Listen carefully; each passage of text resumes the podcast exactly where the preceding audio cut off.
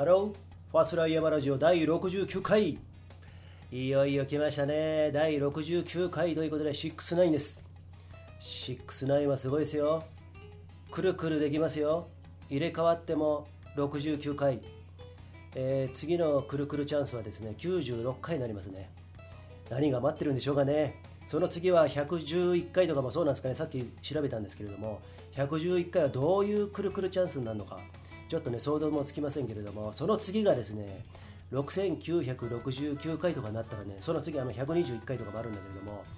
どんなくるくるチャンスが訪れるのかねちょっとね楽しみなんですけれどもまあその時にねまたねご報告したいと思います。ということでですね、えー、くるくるチャンスは全く中身がないんですけれども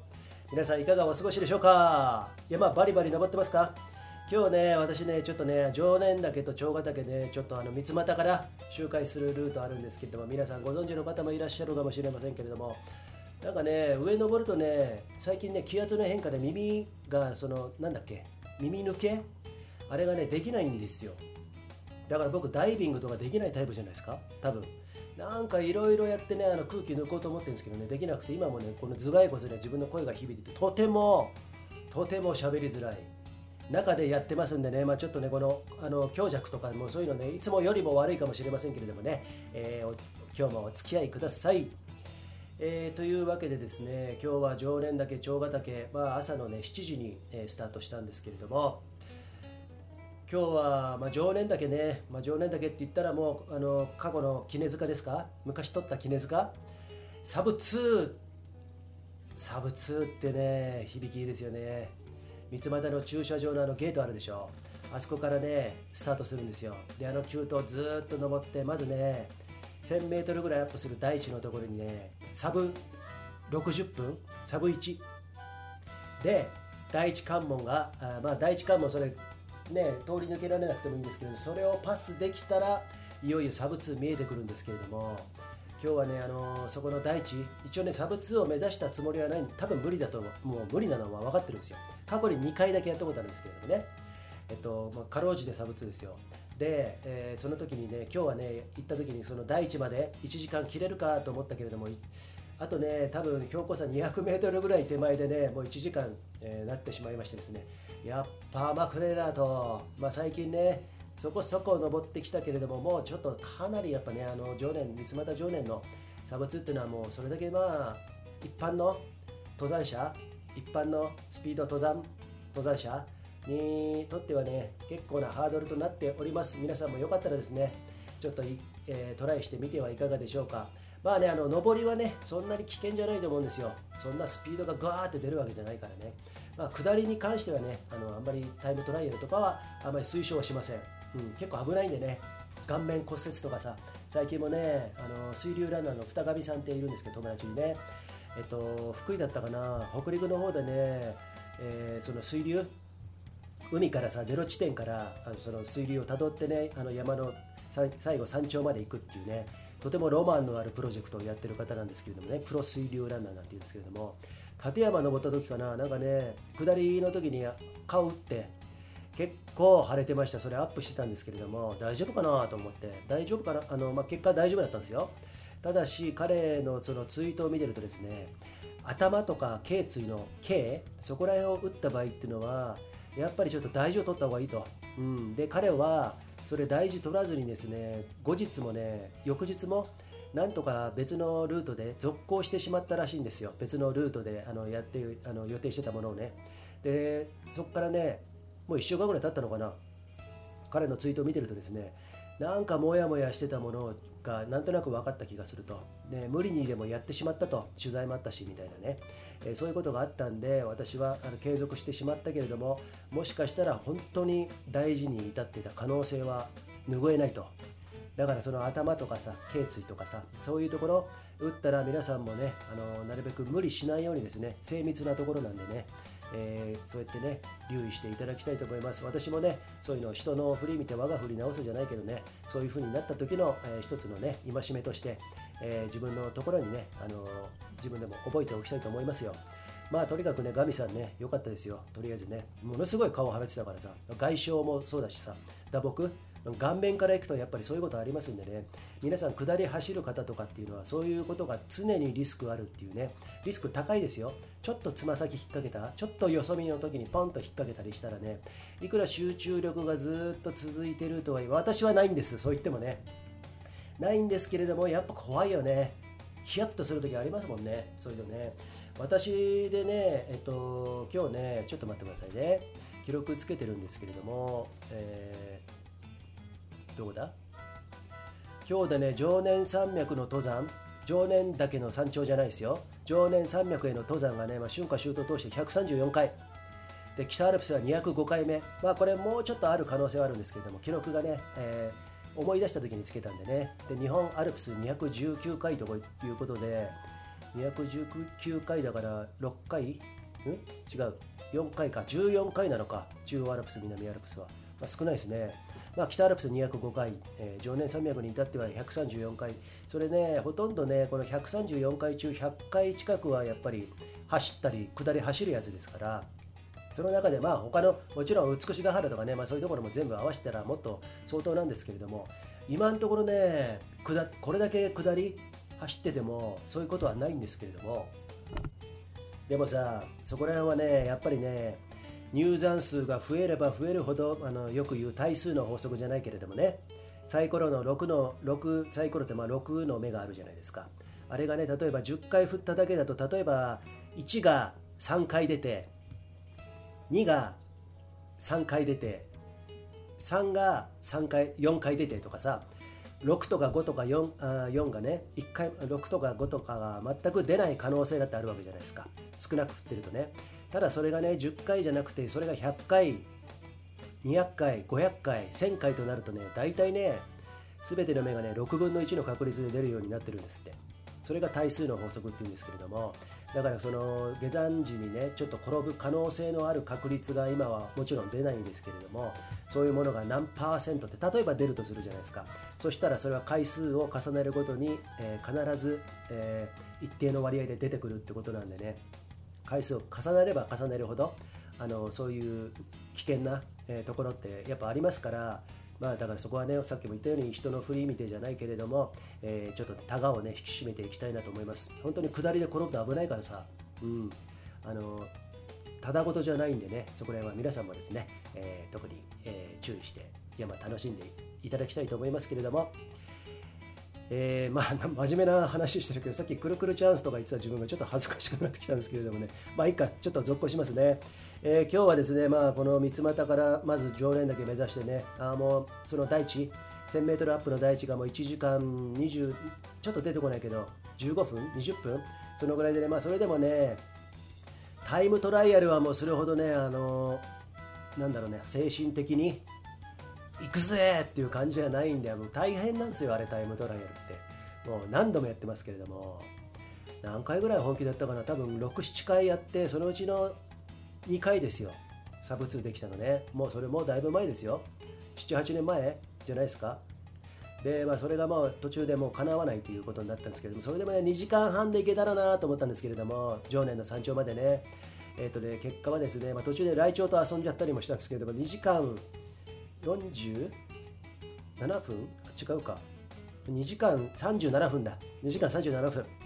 えー、でもねまあここ最近にしてはまあちょっとまあまあいいんじゃないですか？ね。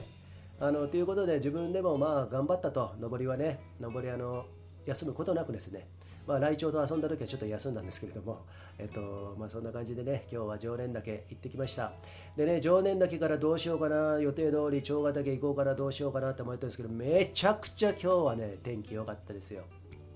昨日、おとといのあの G ヶ岳から鹿島槍行こうとしてましたね。で、鹿島槍行く時は冷たい池山荘出た時にもう雨が降ってきて引き返してね、で G ヶ岳の稜線がね帰ってくる時ちょっとあの見えたクリアになったんですけれども、えー、そのぐらいまあ天気悪かったんですけれどもね今日はそれと打って変わってですね、まあ、ここの南部はですね一昨日からもう良かったらしいんですよ、まあ、山頂にあのいた方とねちょっと話したんですけれども、えー、そのぐらいで天気もとても良くてですね槍穂の稜線をバッチリ見える。この前行った前穂から奥穂の釣りをねそこら辺もバッチリ見えるし奥穂の山頂なんかも見えますよね。うん、で今日はもう皆さんそのとても楽しそう。山頂で、えー、居合わせた人たち。すれ違う人でも人たちも楽しそう。えー、っていうね雰囲気にまあ自分もなんかノリノリになってきてですね長ヶ岳行くかってね長ヶ岳は多分までは大体1時間40分ぐらいだろうとかでまあ帰り下山はちょっとまあ頑張って1時間ちょいで帰ったとしたらもしかしたらこのラウンドサブ5いけるんじゃないのかなと思って。サブ5実はね私1回しかやったことないんですけれども結構大変なんですよこれ。その逆回りでねあの2人でやった時ですね。あのタイムトライアルやったことあるんですけれどもあの逆張りでねその時はねもうかろうじて4時間59分とかそんな感じだったんですけども今日もねやってみました。もうほとんどさあの休憩せずに長ヶ岳のの山頂まで行ったらもうすぐに折り返してねまたあの走れるトレイル、えー、下っていったんですけどねやっぱりね下りはね頑張れないね。上りはまあ頑張るんですけど下りはねなんかねあのマックススピードの8割ぐらいで降りられればいいんですけれどもなんかねもう足がなんかだるいだるくてなんかそこまでの根気がないのかな。えっとねぐだぐだかといって歩かないですよ。あの早、まあ、走りそこそこ走るんだだけれども1時間20分以上かかってるんじゃないのかな。1時間3うんそのぐらいかかってるかな。えっとね今日ね一応ね毎日こうやってね記録はつけてるんですけれども、えー、最後1時間22分だ。長ヶ岳から三俣のパーキングまでね。ということで、えー、結果はですねサブ5まであと47分。だから5時間47分で周回したんですね。まあね近年の自分からするとね、まあ、もう結構悪くないじゃん、まあ、6時間切ってるし。かといってでも5時間半ぐらいではやっぱりいけないとねっていうねそれぐらいの体力はもっときたいのと。基本はこれあの登れればいいんで。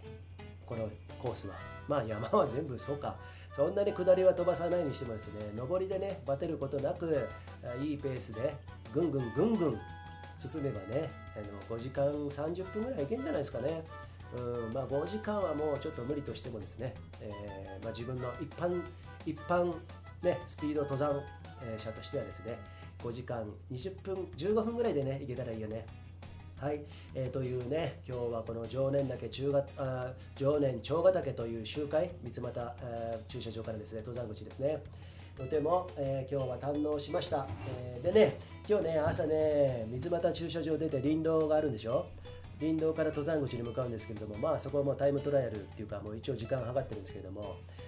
可愛い女子がね2人いてねあの歩いてたんですよ。でそこ抜きながらね「どうも」なんて言ったんですけどまあ多分このかんちょっとね40リットルぐらいのザック持ってるのかな。でまあ結構歩みはねスローペースだったんでもしかしたらこの人たち多分ね常年じゃねえな長ヶ岳だろうなと思ってて長ヶ岳登ったらこの人たちが上がってくる頃に俺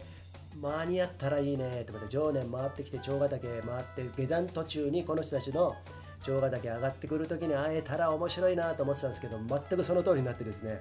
見事田中友人っていう感じですね。で思わず話しかけてねあのプリティなんであの覚えてましたよ っていう感じで言ったら向こうもねああなんつって常連常連だけも行ってきた来たんですかみたいなね、まあ、スピード登山してる人のこのちょっとした自慢自慢話自慢に、えー、越にいる瞬間ですよね。ということでね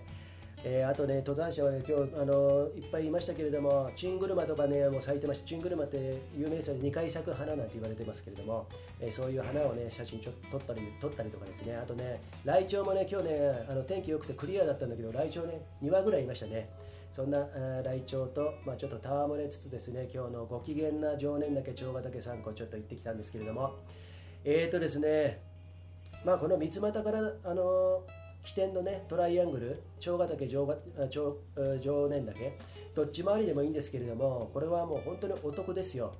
で大体もうゆっくり歩いたとしても大体ね8時間とか9時間まあ1泊してももちろんいいんですけれどもそういう風な登山基地になってますよね三俣はね。私どもはもう本当に一番使う、えー、登山口ですからね三俣。でそこから槍の槍へ抜けることもできるし上高地に行くこともできるしね。えー、穂高に行くこともできますしね。結構あのとてもユースプル使い勝手のいいあの唐沢なんかにも抜けることできますからね。あの皆さんよかったらねこういうのね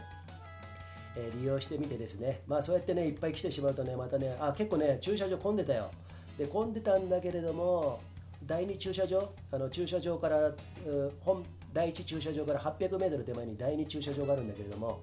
そこのに車がねいっぱい止まってたんでああマジかよって思ったんだけれども第一駐車場行った瞬間に結構ねガラガラなんですよ。ってことは多分ね重曹してあの何泊かしてる方たちが結構まだ車残ってるのかなっていうねそんなような状況でしたね。なので、まあ、平日この時期になると平日ねピストンあの日帰りで行ってもね、まあ、車はまあ大体置けんじゃないのかななんていうふうにね、えー、今日は思ったんですけれどもまあそれがね僕たちにとっては普通のことなんでまあ至極当然みたいなね感じなんですけれども、